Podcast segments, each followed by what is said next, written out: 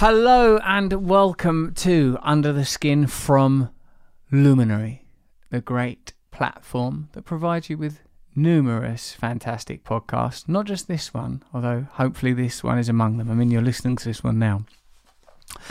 This week, I spoke to Dr. Katie Mack, a theoretical astrophysicist and cosmologist. She understands the maths of the universe. Can you imagine? I'll tell you a bit more about her. But here's some uh, comments on the episode we did a couple of weeks ago with Dr. Philip Goff on panpsychism. Qualifio James says panpsychism is an awesome idea to explore. I'm so glad it's getting some spotlight. You're such a gem. Thanks so much. I like to be called a gem in that way. Right 365. I'm so glad this is being talked about more openly. Says and there's an extraterrestrial face. Yes, it's about time we got panpsychism out of its closet. Are you right there, Jen? Jen is the producer Yeah. of the show. What have you been doing? Moving stuff. Moving stuff and online dating. No, I don't have any apps. You don't have any app, No. but I understand a few people have approached you as a result of our conversations. Yeah. Are they appropriate? No. What do you require? Chiseled people. Any They're not chiseled enough. any gender, any colour, but you by God you better be chiseled. You want people Actually chiseled. actually chiseled. so if you're thinking of asking Jenny May Finn for a date, go look at your face and body. I like thin. It doesn't have to be. Look at your thin body. But I am, yeah, You like them to be wretched. not wretched. You just like painfully thin, chiseled people on the very precipice of malnutrition. Okay, well if that's if it's you that's being described there, you could be talking to Jen. And remember, soon you might think this is a frivolous, light-hearted, pointless bit of chit chat, but in a minute you're going to be listening to an astrophysicist and cosmologist. So be grateful for some frivolity because things are going to get intense in a minute. Synthestrt says, fascinating episode, and has a sort of a picture of a swirling vortex.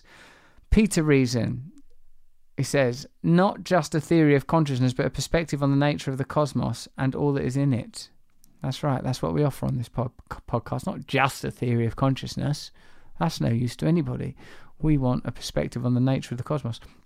Are You Awake says, uh, of of uh, to, speaking of panpsychism, could this explain the energy you feel in a football stadium or a concert when the crowd is at sync? Hmm, emoji. In my humble opinion, different states of consciousness are like different radio station wavelengths, which you can tune into with the help of things like meditation. I think you're right there. Are you awake? Equals one in ten truly are. Two neurons to nirvana.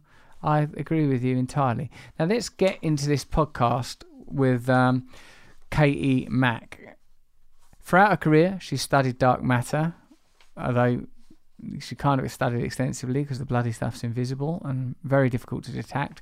She'll have studied the things that are around dark matter to see if they're responding to dark matter. I now know from listening to her.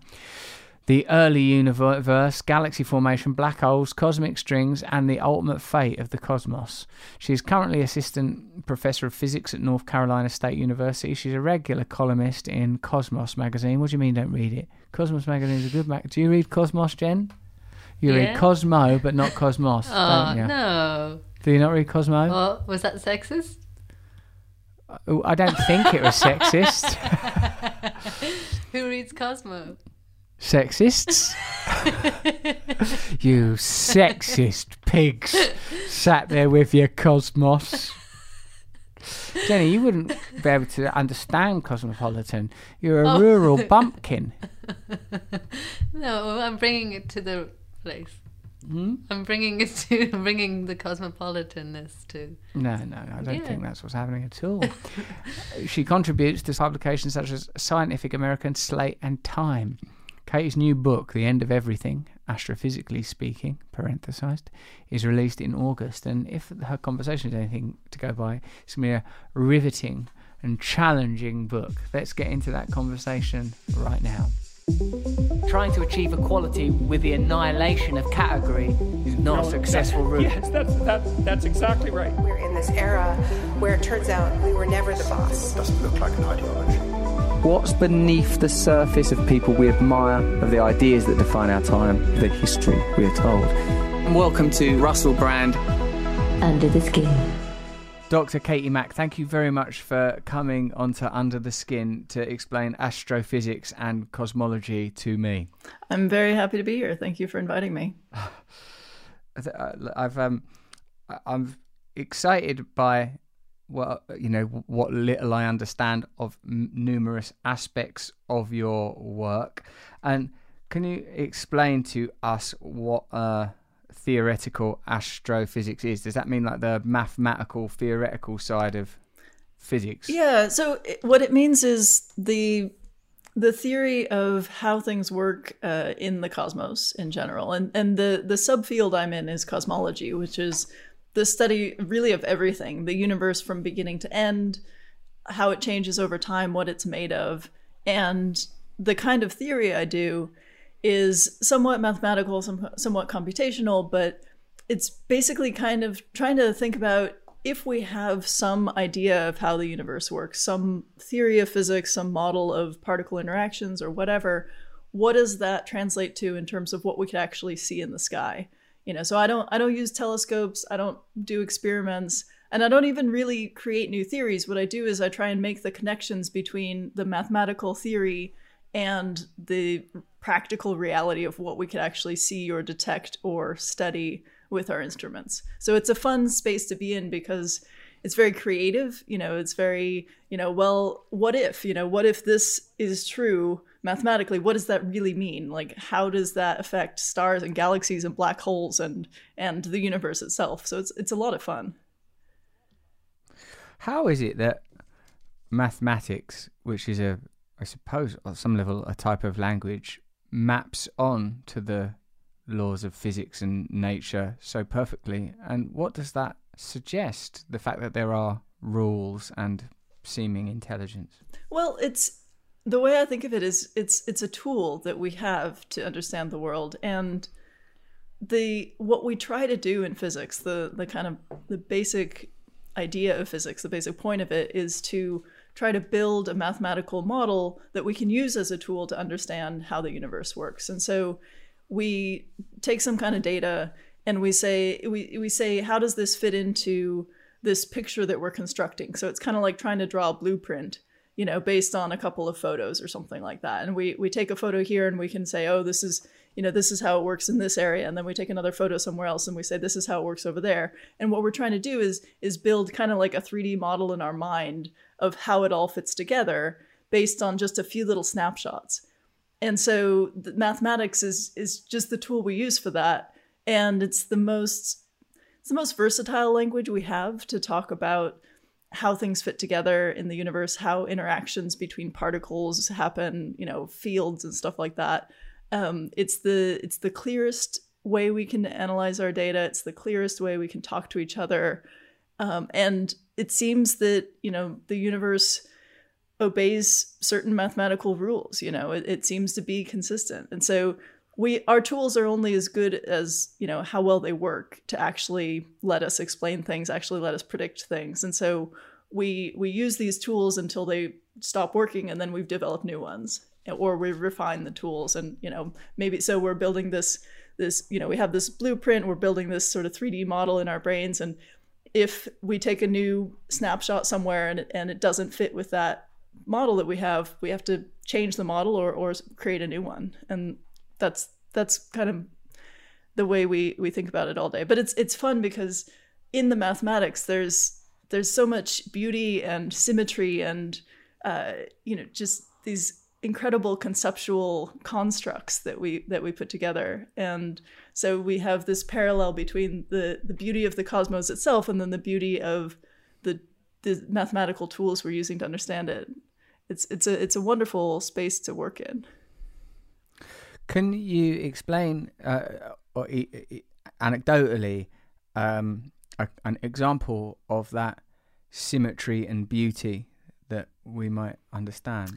Uh, yeah. So the so when we when we look at uh, subatomic particles, uh, so you know we there are a number of particles that are that our bodies and so on are made of, right? We have um, protons and electrons and and neutrons, and these all come to, together to form atoms. But be, below that, there are quarks. So protons are built out of these different flavors of quarks, and um, there are other subatomic, there are other sort of fundamental particles like neutrinos and tau meson, like all sorts of things.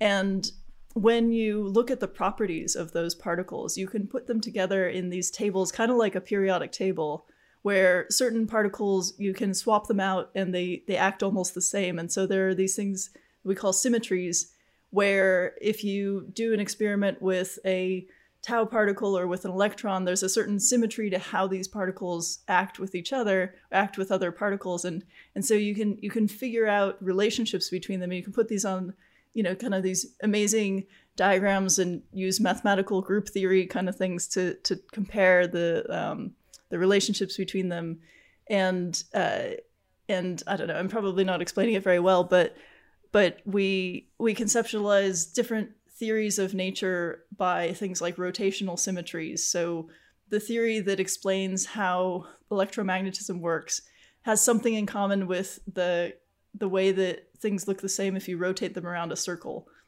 and how to how to conceptualize that if you're not sort of living in the mathematics is kind of complicated but it's uh, you know we use these kinds of these ideas of symmetry all the time um, uh, if you do a kind of experiment and it's time reversal symmetric meaning you can do it forward you can do it backward the same thing works then that tells you that uh, that energy is conserved in that experiment. So there are relationships between the between the symmetries of the of the theory and the sort of practical aspects of doing the experiment, and that's all wrapped up in in a theorem called Noether's theorem, which is named after one of the great mathematicians of physics. But this idea of symmetry is just a hugely big deal, and it's uh, it gets it gets really know deep at some point. Why why is the idea of symmetry a big deal? Uh, because it's it's the way that we it's the way that we put together all of our theoretical constructs. So the you know the if you find a symmetry in your theory, that means that you found something deep and fundamental and something simple mm. in the theory, and that means that you're onto something. Basically, it means that there's there's there's some deeper, more um, more profound connection between two things if you find a symmetry between them and mm. that's kind of how we we do all of this like that's how the that's how the periodic table of elements came together as you you know they they found that the kind of um, experiment they could do with neon was was kind of uh, similar to the experiments they could do with other noble gases um, like xenon or whatever. And so that told them that those two elements had something in common. And later on, it turned out that yeah, the thing they had in common was uh, was how the electrons are put together around the shell of the of the atom, and that told you something really deep about how matter fits together. And so in chemistry, you find these symmetries in the sense that you find similar kinds of reactions with different elements tell you those elements have something in common. And that something in common is something that's that's really deep that you might not be able to directly observe, but it it tells you about the structure of those elements. And with particle physics, it's it's the same. We see a symmetry between how a part uh, how a, an experiment works with a muon or a tau particle, and that tells you that those two particles have something deep in common that that's a fundamental aspect of their nature or or you know something uh, you can find symmetries with um, I don't know uh, changing the charge of a particle and changing the uh, and reversing the time uh, the the way you do the experiment and that's called CPT symmetry and that means something deep about like the nature of the interactions between the particles so it's it gets it gets complicated uh, real fast if you're if you're not sort of living in group theory, but it's also it's also this this tool where the fundamental thing we're trying to do is find how things are connected, how they're similar, and how they're simpler than we actually are are perceiving. You know, what is what's really at the at the heart of it, and how is all of this stuff that we're seeing actually part of one big picture that kind of unites everything? That's what we're really always trying to find. Yes. It must be interesting to o- operate on that plane of perception and then to exist personally and culturally as well. It must feel kind of transcendent sometimes. Yeah, it's there's you do you do get the these moments of experiencing a, a, a kind of an appreciation of the beauty of of the universe um, that's more than just you know pretty pictures of galaxies or whatever. It's it's more about understanding that that it all you know the physics all makes sense and is is sort of beautifully formed in a way that's that's that's very clean and logical. Um, and and yet there are these these very strange aspects right? Quantum mechanics is extremely weird. Uh, and weird things happen that you can't directly predict. You you can say things about probabilities but you can't say this you know a happens and therefore b will happen. There's there's some fuzziness around it. And that's strange but the mathematics of it is very simple and clear and logical.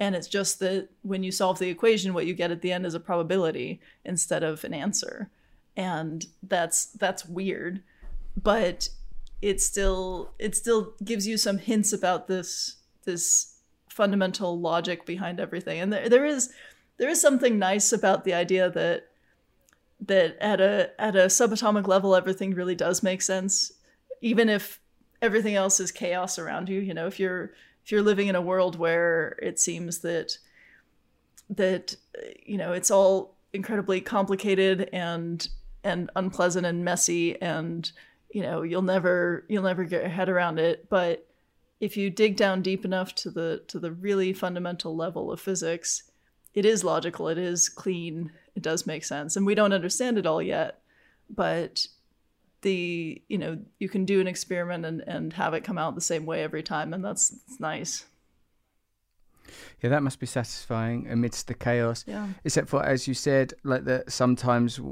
the equations are producing probability yeah rather than certainty, and that seems like there's a little crack for chaos to sneak back in through yeah there. yeah Um, and I was wondering um, that when you are operating in the theoretical space in the subparticular world, that uh, what do you discover there that can be mapped on to as well to, according to your definition which obviously I accept cosmos includes anything but what um what that can be found in the sub-particular world can be mapped onto a more grander cosmic movements? Do you see things in the sub-particular world where you think oh well that's the same as what's happening at the level of galaxies and stuff Uh, I mean, one thing that that is is amazing is how much, um, how many how many ways the the physics of the very small can impact the physics of the very large when you think about things cosmologically, um, because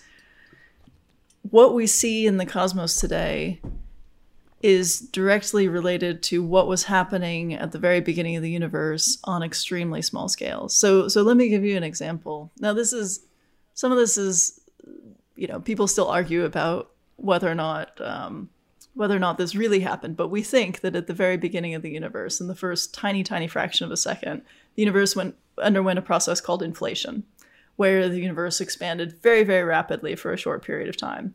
And during that time, during that expansion, the expansion was going on the you know the universe was the part of the universe we're in now like the the the extent of the observable universe we can see which is billions and billions of light years across that was contained in an extremely tiny space right? Like subatomic kind of space. And because of that because that was this tiny tiny space at the time the behavior of that space was governed by quantum mechanics because it was you know it was little and little things are governed by quantum mechanics. So there's this sort of inherent fuzziness to it right?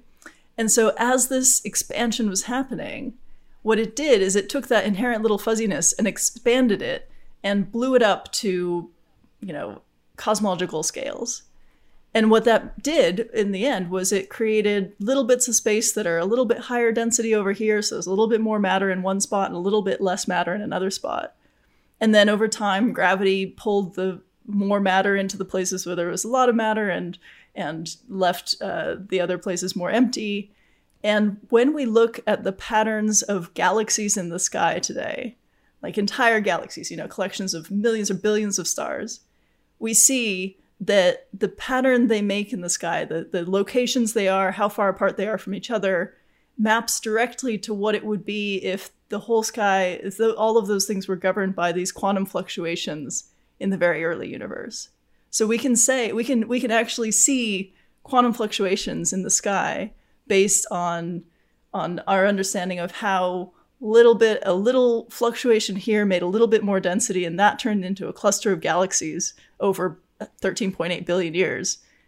And the the pattern that we see like the the distribution of, of things in space is perfectly consistent with that. So we took that the universe took that tiny that those tiny little fluctuations from quantum mechanics and created entire clusters of galaxies clusters of galaxies not a, not a single galaxy with 100 million stars or whatever but but you know dozens and dozens of them held together by dark matter and with you know hot plasma in between them. Those that huge unbelievably huge construct is the result of a little quantum fluctuation of something subatomic at the beginning of the universe. Bloody hell. yeah. So, on a theoretical level, there could be a mathematical equation that you could demonstrate and prove, and that would work regardless of the scale that you're applying it to. It could be a cluster of galaxies or some tiny little quantum quark thing, and it would the, the mathematical pattern would be the same. Is that right? Well, so the math, the understood it? the the equation that governs quantum mechanical, the, the equation that governs small things in the early universe led to the big things that we see today. So so that if you if you allow for that evolution, then yes, in the daily Mm. in our daily life now, there are certain things that do apply to particles and also apply to you know a ball rolling down a hill or whatever.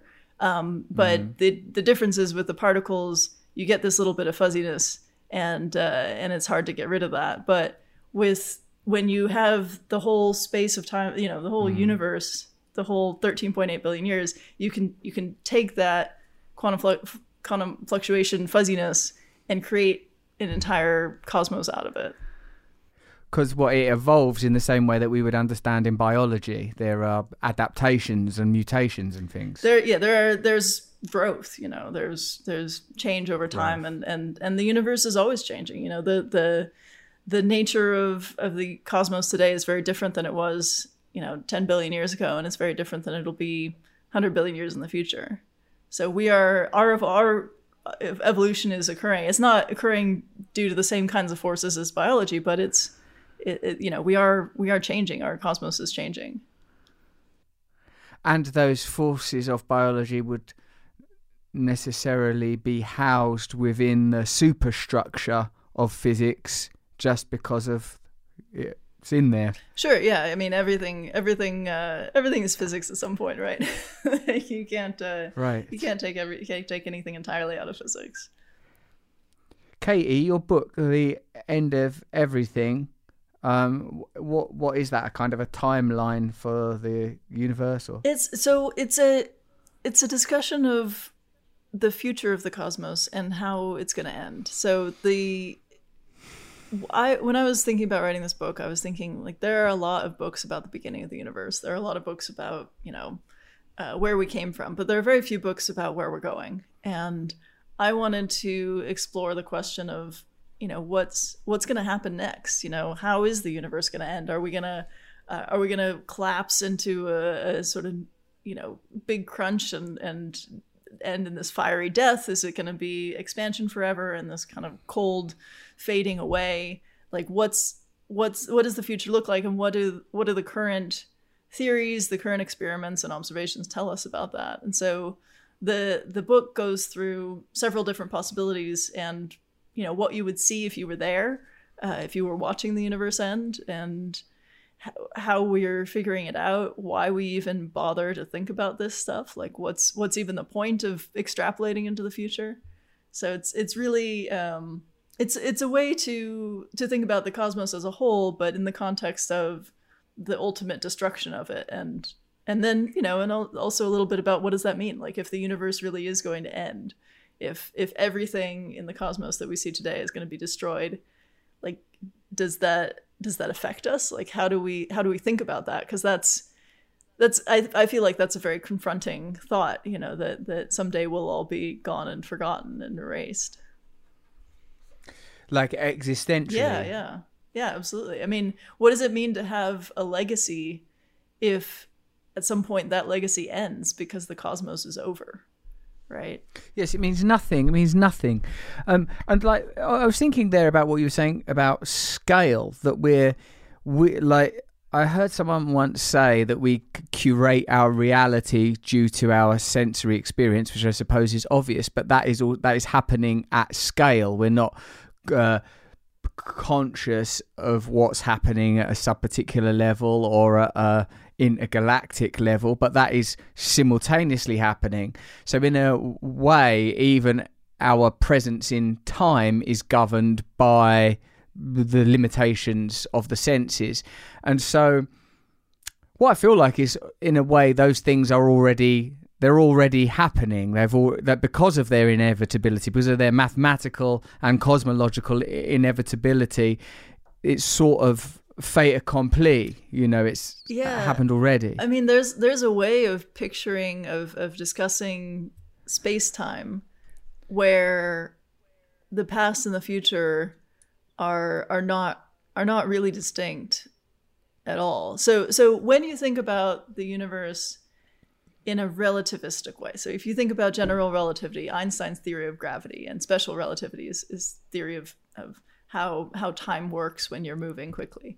Um, the the idea of past and future and now and and when things are simultaneous and and how time moves gets all very very strange right so so if you think about you know like for example one thing that we do all the time in astronomy is we look at distant supernovae right so a, a- star will explode in a in a galaxy a billion light years away and we can see that because these when these stars explode they're extremely bright they outshine their whole galaxy we can see this little blip on the sky and when we see that, okay, are we looking at that? Are we seeing something that happened a billion years ago because it took light a billion years to get to us? So, so in a sense, yes, we're seeing something that happened a billion years ago. But from our perspective, that light is only just getting to us now. And there was no way for us to perceive this thing happening in our past. And so it couldn't have affected us in any way until now. So in some sense to us it doesn't exist until that moment that the light reaches us. That's that's a concept called causality where we're our experience is limited by the travel of information and the information travels at the speed of light. And so the, something that to us is in the past is in the future to somebody else based on where they are and how quickly the light gets to them. And so we it's it's very hard to say this is now because now is subjective. It's it depends on where you are. It depends on how you're moving. Um, because if you're moving quickly then light tra- then time travels more slowly for you um, if you're near a black hole time travels more slowly for you. So the the idea of now is very subjective. And so if you picture space time you know this this construct of space and time sort of woven together then where you are in space time you can be in different positions in space time and whether you're in the future or the past depends on where you are relative to somebody else in that space time and so when we think of that supernova that went off you know a billion years ago but we're just seeing the light now. Like 10 years ago before we saw that light go off we you know we could have looked at that galaxy and seen that star shining as though it were still alive but it it had really it was really gone by then. And so in some sense you know 10 years ago that light was traveling toward us. That future was already written right? The future for that star was already written because that light was already on its way to us and so in a sense the future for that star already existed. The, the past for for you know the past existed when we were watching that star still shining when it was already gone. Like what does it mean for future and past to really be separate things if they're all subjective? And when you're when you're thinking in cosmological terms you get real caught up in that. Yes, because it's sort of like what I can understand from that is the idea that at least on a material plane, it's difficult to understand a absolute reality, rather a series of interconnected phenomena that have relationships that are somewhat elastic. And also, it made me think, Katie, about uh, something I heard once about um, time and space themselves. You know, once you introduce, once they're not uh, reliable units, once you introduce flexibility, elasticity, and uh, relativity into into those absolutes, then don't they become closer to localized customs as opposed to hard rules? Well, what what they become is very subjective, right? So it it, it what it what happens is that the experience of space and time that one observer has is is going to be very different from the experience of space and time that another observer has because of their position, because of their velocity, uh, because of where they are in time and, and space and what they're doing. It's it doesn't mean that we can manipulate those things at will, but it does mean that um, that the concept of an absolute now or a an objective observer gets really washed out. Mm. Yeah, and that idea of objective observers and the impact of observation and the impact of consciousness and panpsychism and whether or not consciousness is an evolved quality or a fundamental quality, it becomes very, very difficult to have an, an a determined position on any of those things when there is, if not fluctuation, uh, certainly variation. Um, with things like why is there a distinction between dark matter, dark energy, black holes, things that we sort of can't be can't be observed and that we cannot understand, and seemingly um, really bloody distant, far away, complex things that we can understand? What is it? Is it that we just got? Is it a a, sensory or a mathematical problem? Like, why is dark energy and dark matter something that we can't understand? I think it's it's I think it just depends on what uh, what our tools are to observe and and the nature of the things that we're trying to observe. I mean, the problem with dark matter and dark energy, we can observe some things about them. We know where dark matter is and how it acts. We know what dark energy does in our cosmos, but they're both invisible, and we don't we don't know enough about them to know if there's any other way to manipulate them, to to touch them. So with with dark matter, for example, so dark matter is some kind of visible, mysterious stuff that seems to hold galaxies together. So our galaxy is embedded in this like clump of invisible matter, and that matter has gravity, so it, it pulls things in, but it doesn't seem to interact with other things via you know light or it, like we can't see it. It doesn't emit light. It seems like it can pass right through other matter without touching it. Uh, so it's this this weird stuff that has mass but doesn't have any solid form, and Whoa. because of that, like we can we can figure out where it is by how it makes stars move in weird ways through its gravity, or even how it bends space itself, which is a wild thing that space can be bent by the presence of matter, and we can see the effects of that by how light moves through this weirdly bent space. But we can't touch it. Uh, we can't catch it in an experiment. We, we're trying. There are experiments that are built to try to take advantage of the possibility that dark matter might interact with some other kind of sub- subatomic forces. Uh, but it's it's it's just a hard problem. It's just a hard uh, you know experiment. And I think I think we got a little bit unlucky in that most of our universe is made of stuff that's just really hard to observe. Um, you know, we can see a distant galaxy because that distant galaxy is putting out light, and we can detect light with our telescopes. So that you know, even though it's billions of light years away, it's it's giving us something that we can see. And we've even we've even been able to detect more subtle more uh, amazing things. Like we've been able to detect ripples in in the fabric of space itself from black holes colliding a billion light years away. Like we can see we can see how space itself is stretched and squeezed through the motions of extremely heavy objects far out in distant space because we've built instruments that can measure the shape of spaces so so carefully. But dark matter and dark energy seem to be invisible. They don't wiggle space in the way that we could detect. And they're most of the universe. They're 95% of what the universe is made of dark matter and dark energy. dark energy is most of it's around 70%. Dark matter is around you know 25 or something. And then we're this little 5% slice, right? Of this of this giant cosmic pie. We're like the stuff that we can see and touch and interact with, all of the matter that we understand, everything we've ever detected in an experiment is part of this this 5% sort of icing on the cake of the universe. And the rest of it is is just really hard to observe. We have reasons to think it's out there, but So even when you're talking about observing something billions of light years away, in a sense, it is just v- amplification mm. of vision because it's uh, obs- looking at light. yeah. And then when um with dark matter dark energy it's not that it's just not in the spectrum that we can see it's just it's nowhere on the electromagnetic spectrum that any anything could see Yeah, it doesn't yeah. exist in that remit Yeah, it doesn't it doesn't interact with electromagnetism at all. So photons, you know, light passes right through it of any wavelength.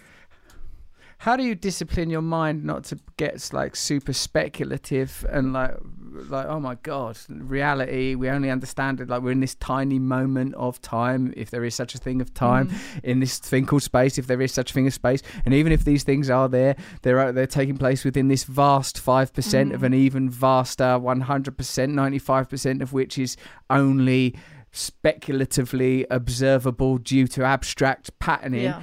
doesn't that leave in how does that affect you personally with your uh, uh, personally philosophically i would mean i mean i suppose in your attitude towards religion Mm. and uh, the way that we organize societies just two small Yeah, questions yeah. there Yeah. Um I mean, I I guess the main thing is that uh, you know, you asked how I how I discipline my mind to not just sort of fly off into into speculative territory. I think that I think you do have to speculate a bit when you're in my field and that's that's how you end up coming up with new ideas.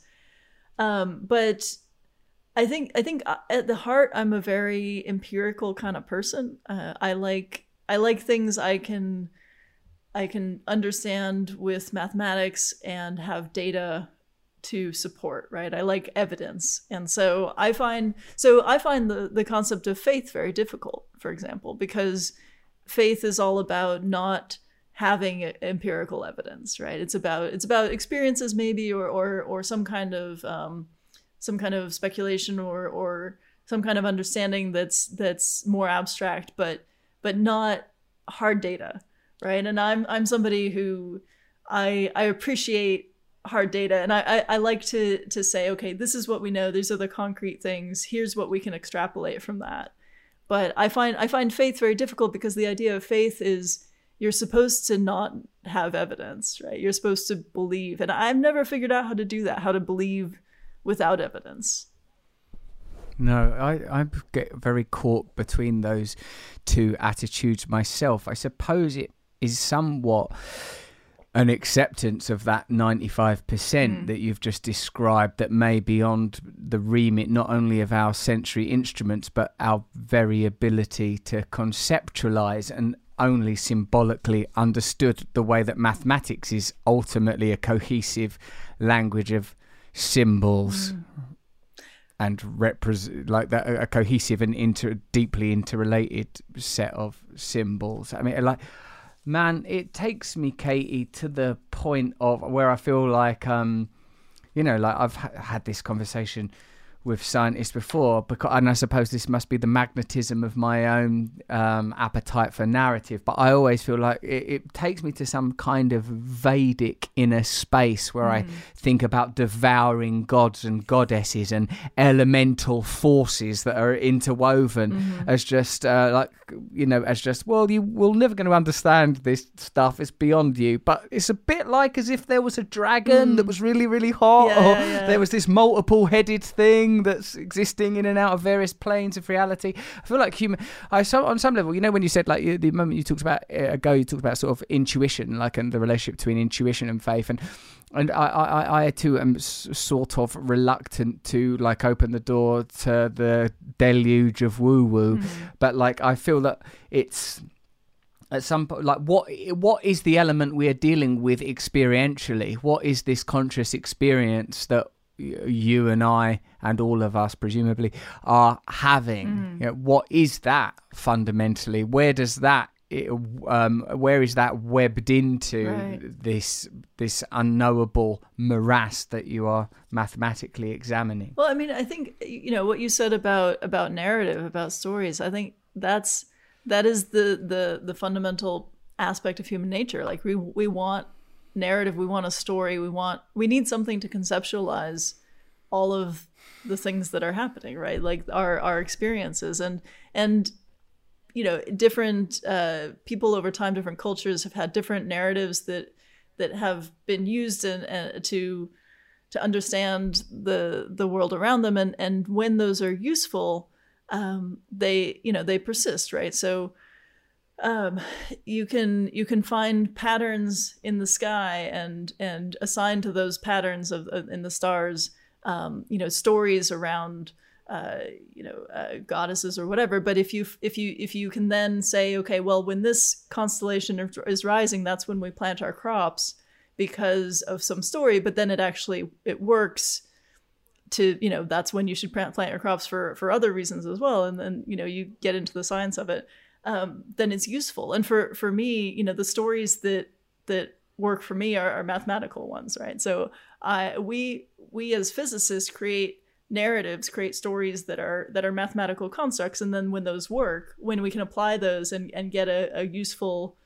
a useful uh, result out of that then we then we keep using those those stories. But but it's not you know i don't think we're we're really ever it's not that we have fundamental truth necessarily right like i don't i know a lot of physicists talk about like a theory of everything and getting seeing the mind of god or like you know the fundamental reality i th- i think that I think that's a hard, that's a big ask. I think that what we're really doing is we're building tools, we're telling stories, mathematical stories, and then we're f- trying to find some that are useful, that that work to you know meet, match the data. But it's it doesn't mean that we necessarily have fundamental reality, and and I don't, I don't think that uh, I'm I don't have the confidence to say, you know, that we are we are finding fundamental reality. I, I think we are finding useful tools. And other people might have other tools that are more useful for them for for conceptualizing their lives. As long as you know as long as a tool is useful to you and not hurting anybody then you know you use what resonates right? How come you got into this? Into science into physics um yes. curiosity you know the the the basic wanting to understand how things work wanting to get to that deeper level. Um, when i was a little kid i was the sort of kid who would you know take things apart with screwdrivers and and open things up and see what was inside and take apart the remote control or whatever and try and figure out how it worked um, so i i always just wanted to understand stuff. And then and then when i started learning about cosmology about black holes and and time and space and and you know the big bang and all that that just sounded that sounded really wild. It was this very sort of brain bending stuff and i wanted to learn more about that and i wanted to um to see if i could get to the the fundamentals of that you know really understand that. And so it just it just kind of went from there. Mm Yes, it's a sort of like a mysticism to me, I suppose, because that's you know just my favoured worldview. Um, you see something like like a atomic energy that a very sort of well, I suppose you know now sort of simple principle like that can that that contained within a single unstable atom is enough energy to generate that kind uh, like you know a, a destructive explosion or to create nuclear energy or whatever. Um, does that does that f- idea of physics relate to something uh, uh, cosmic like the big bang? Like uh, for, even on the most rudimentary level that tiny tiny little things can have a lot of energy in them Yeah, I mean, you know, the nuclear reactions that um, that we talk about for for nuclear power and stuff. Those are those are the kinds of reactions that are happening in space all the time in various ways, right? Like so, the usually we're we're talking about nuclear um, nuclear fission, right? Like with with bombs, that's breaking atoms apart. That does happen in space. The more the more common one is nuclear fusion, which people are talking about as a way to to you know use energy use uh, nuclear fusion as as a new energy source, right? This is uh, these fusion fusion reactors are um, are the something that's been on the horizon for years. Um, but that's what powers the sun, right? So so uh, bringing atoms together and and getting uh, getting power out of that is is how stars work. It happened in the early universe when the first when the when the universe was was very new. It was uh, at the very in the first few minutes of the of the cosmos. It was hot and dense and and so hot and dense that nuclear reactions were occurring just in space everywhere. So you had uh, fusion reactions occurring uh, just in ambient space. Space was so hot and dense that it was a the whole of the universe was a fusion reactor uh, and and these these events were occurring. So these, you know, that's just that's particle physics, that's nuclear physics, and that's uh, that's understood kind of everywhere. I mean, we even have uh, there's a nuclear theory group in my department that's studying how stars, when they explode, create new elements. Uh, you know, um, how you get things like iron and nickel and gold and things like that from the explosions of stars kind of that is a kind of mutation because there's presumably so many things occurring in that explosion that part of it are recognizable forces and presumably loads of unrecognizable patterns as well that would fall into that 95% oblivion that we're enshrined in. What the hell are they doing in that hadron collider?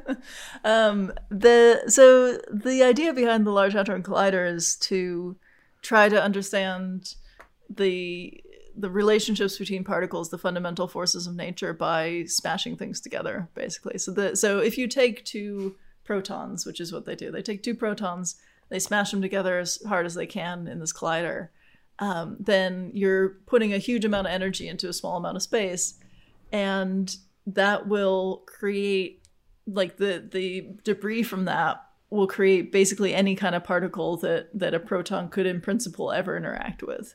And so you can create just a whole slew of particles and see how they decay, see how they interact with each other, and try and learn the relationships between particles, the the workings of the fundamental forces, and you know, in a sense, they're also trying to recreate the the conditions of the very early universe. So even before this this stage where the universe was so hot and dense it was a fusion reactor, even before that, it was so hot and dense that that particles were interacting individually to make particles that don't even exist now that we can't even you know the, the laws of physics were different at the very very early yeah. universe. And so these colliders are trying to recreate those conditions to better understand physics today. It's kind of like um, uh, you know phys- physics is different at different energies. So if you're in a in a very like hot space like at the center of this collider it's the physics acts differently than if you're just in you know daily life or whatever it's different in this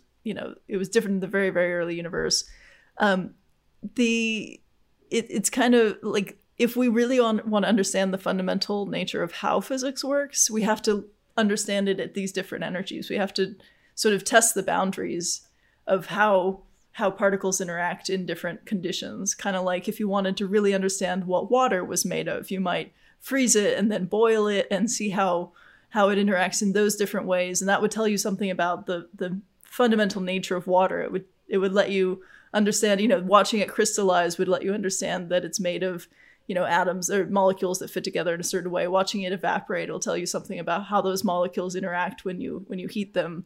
So if you really want to understand the fundamental nature of water you don't just look at it as water. You you put it through these different uh, you put in these different conditions. It's the same with physics. We we try and do experiments at different energies to try to understand how particles like what everything is really made of and, and how they fit together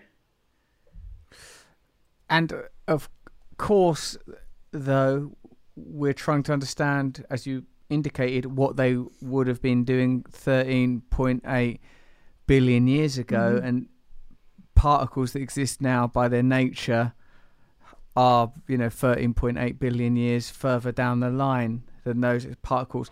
And if you can discover some sort of essential comparison between a particle then and a particle now, that does suggest that there are some physical and material fundamentals, that there is something that is constant. Otherwise, those experiments are hard to underwrite. Yeah, I mean, what what happens is if you if you can look at the way the way particles now interact and put them in these experiments, uh, you can see how, although the conditions will change, although the interactions will change, there'll be something that's fundamental that's been the same all the time. Some fundamental aspect, some symmetry, you know, that that really underlies how everything works. And so what we're seeing is is like the the low energy version of of some more complete theory.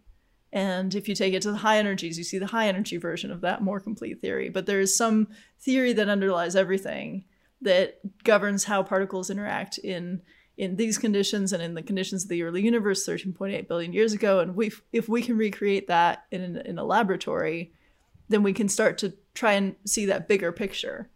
And that should be the same right?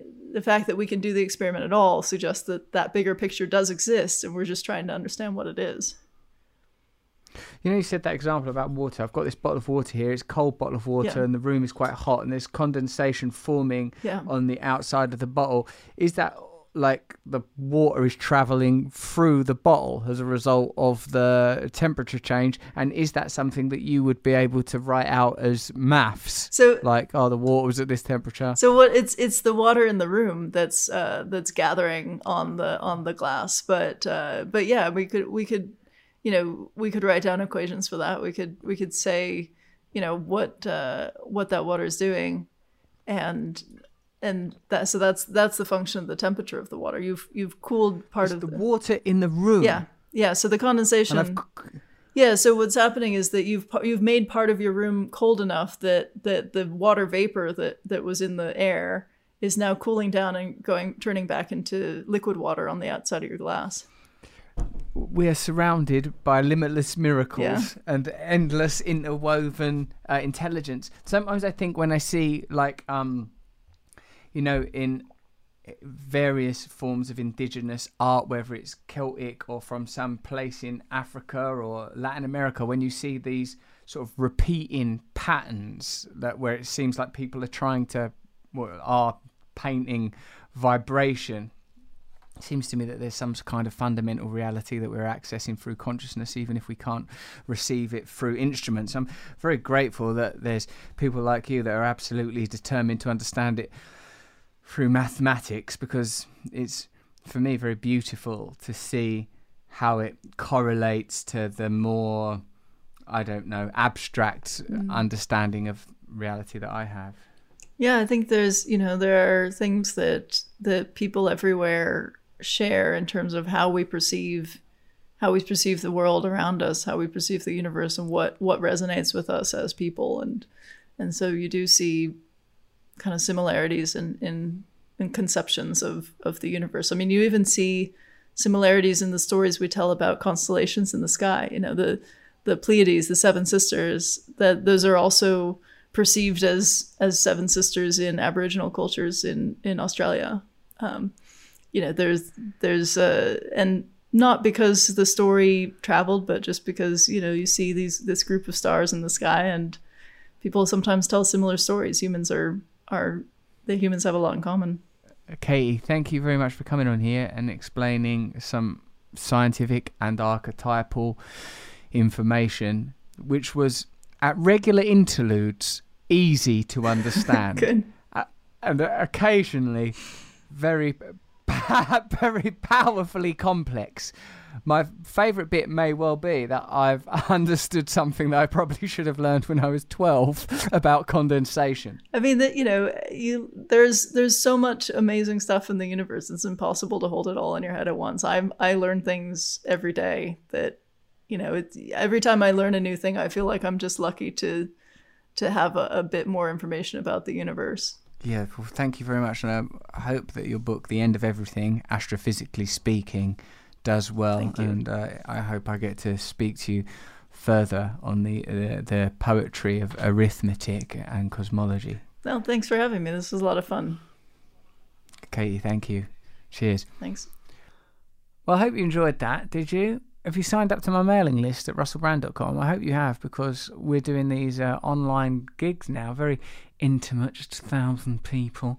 And uh, any money raised goes to BAC O'Connor, fantastic treatment centre in the, in the middle of this country, England. Help people that can't afford to pay for treatment. Jenny, perhaps you'll end up there Why? just mental health issues. Check out my YouTube channel for more spiritual videos and clips from the podcast. Make sure to subscribe and get notified of new videos. We're posting more than ever. Are we? I didn't put that line in. Jenny, I don't like this attitude one bit. We're posting it as Frequently as not right. as always. We're pro- we are always. make sure to subscribe to get notified of new videos. We're posting in the standard manner. Get in touch on social media if you want. Right, well thanks for joining us. If you want to listen to some more sciencey ones, right? Do you like sciencey ones? You could listen to Neil deGrasse Tyson, Brian Cox, Ziya Tong. They all sound like science people with all their sort of X and Z names and all of that, don't they? Ziya Tong, Brian Cox, Neil deGrasse Tyson. You can imagine them in a shuttle. And thank you for listening to Under the Skin from Luminary.